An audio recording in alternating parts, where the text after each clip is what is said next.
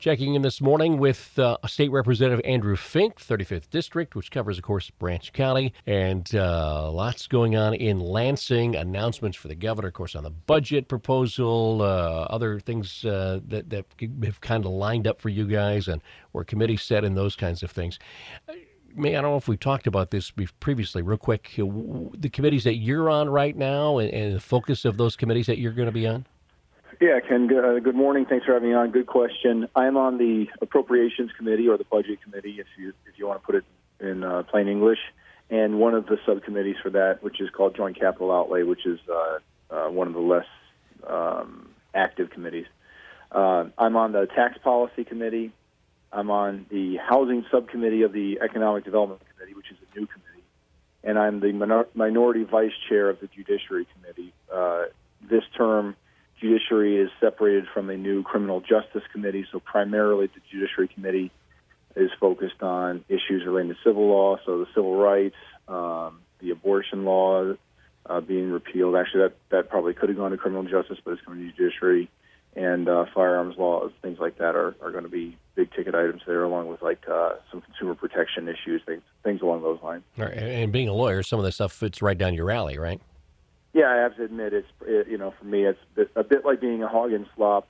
I remember, uh, you know, sometimes people will point out that to be on the United States Supreme Court, you don't have to be a lawyer.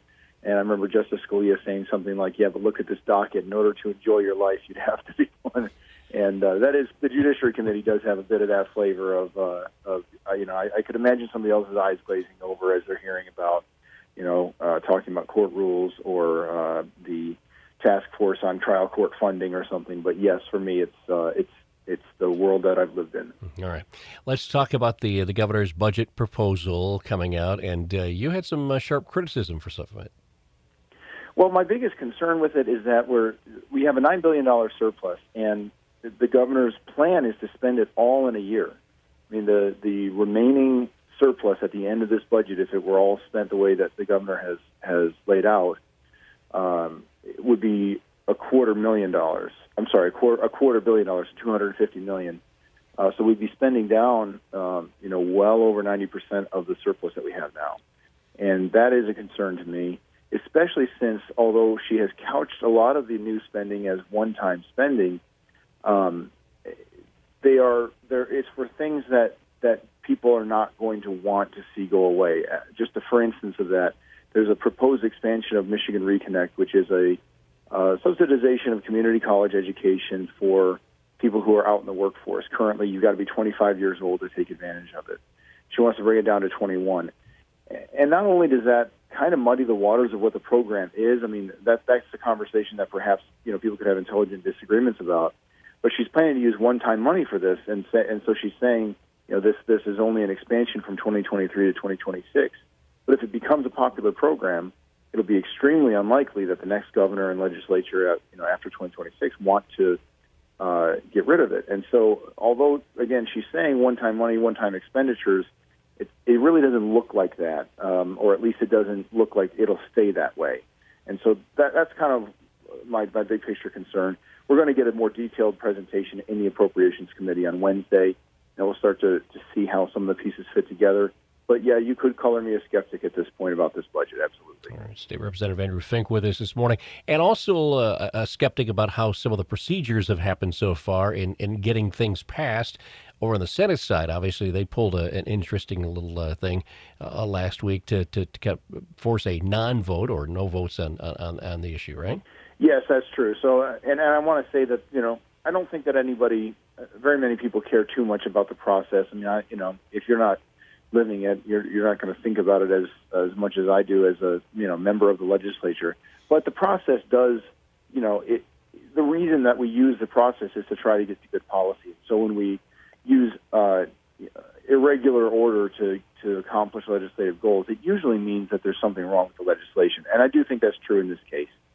So what's happened in the in the past couple of weeks is uh, first, the the legislature has already appropriate, or the, the House anyway, has already voted to appropriate several billion dollars uh, without any of it going through a committee hearing, and without any of it being in a position where the final bill could be uh, influenced by members on the floor, because it's it, the uh, the procedural moves have led us to use what's called a conference report, and that's an up or down vote when when it comes to the floor. So that's that's kind of a problem in and of itself. It does happen in some cases with appropriations bills, but that's it, it, that's not um, it's not how you would normally do a bill, especially affecting uh, the tax code as much as the bills that that, uh, that I'm talking about have done.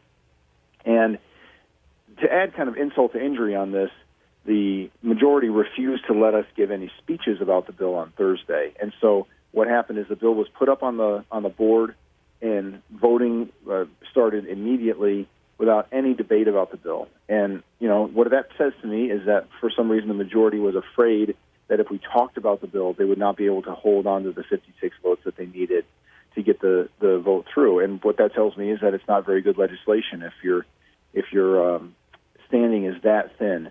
And then when it, when it went over to the Senate in the afternoon, the the Senate Republicans did pull a procedural uh, to make a procedural move to uh, end the day early. But the difference would be, you know, what happened in the House is permanent. The bill's out of the House, and what happened in the Senate on Thursday is going to be, from the Democrats' perspective, corrected tomorrow on Tuesday. They're still going to vote on this bill.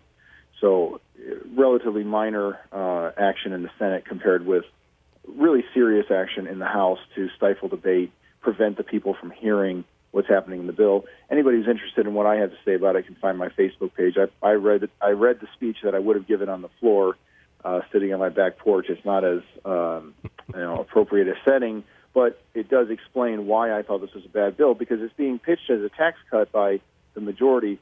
But for many Michiganians and especially small businesses, that is absolutely not true. You know, our tax our tax rate would be going down next year, except for this bill. And so, from my perspective, it's a tax hike on every single Michiganian who pays the income tax, the, the personal income tax, which includes many, many of our small businesses, practically all LLCs and S corps. Are, are you fearful that this is now setting a tone for how things are going to happen in the in, in the House and Senate uh, in the year to come? I I am concerned about it, Ken, because you know a lot of old Lansing hands will, will tell you, well, oh, it'll be you know it's February, things will calm down, things will get back to normal. But I'll just tell you that uh, the goodwill that uh, the majority might have to rely on in the future. I mean, they're not banking it right now by stifling debate. They're not banking it by preventing us from having committee hearings and being able to to, to prod issues and ask questions. And so, you know, it's difficult for me to imagine uh, this term returning to something like regular order without some serious kind of crow eating by the majority right now. So I, I do have concerns that uh, that it's going to be kind of a grind from that perspective. The majority is 56 to 54. It's as close as it could be. You know, in the House, we don't have something like the lieutenant governor presiding, so a 55-55 is just a straight tie. And so this is as, as small a majority as you can have and uh, and I, I, I am concerned that the the the new majority, you know, the the phrase that I've heard, we've heard from the Senate Majority Leader is that there's 40 years of pent up Democrat ideas. Well, there also seems to be some sort of pent up aggression uh, based on the fact that they hadn't been able to win the legislative elections in a, in a, in a while, and you know that's just not a good way to approach getting you know sensible legislation done and uh, and we'll see how it goes. Uh, I'm going to continue to be myself and represent my constituents in my district. And you know, if that's if that's something that the Democrats are willing to work with me on, then you know, I'm not going to hold grudges against getting things done for my people. But uh, we'll see. All right, Andrew. Thanks for checking in, and uh, if not sooner, we'll talk in a couple of weeks. All right. Thanks, Ken. All right. That is uh, our state representative Andrew Fink, 35th District State Representative this morning.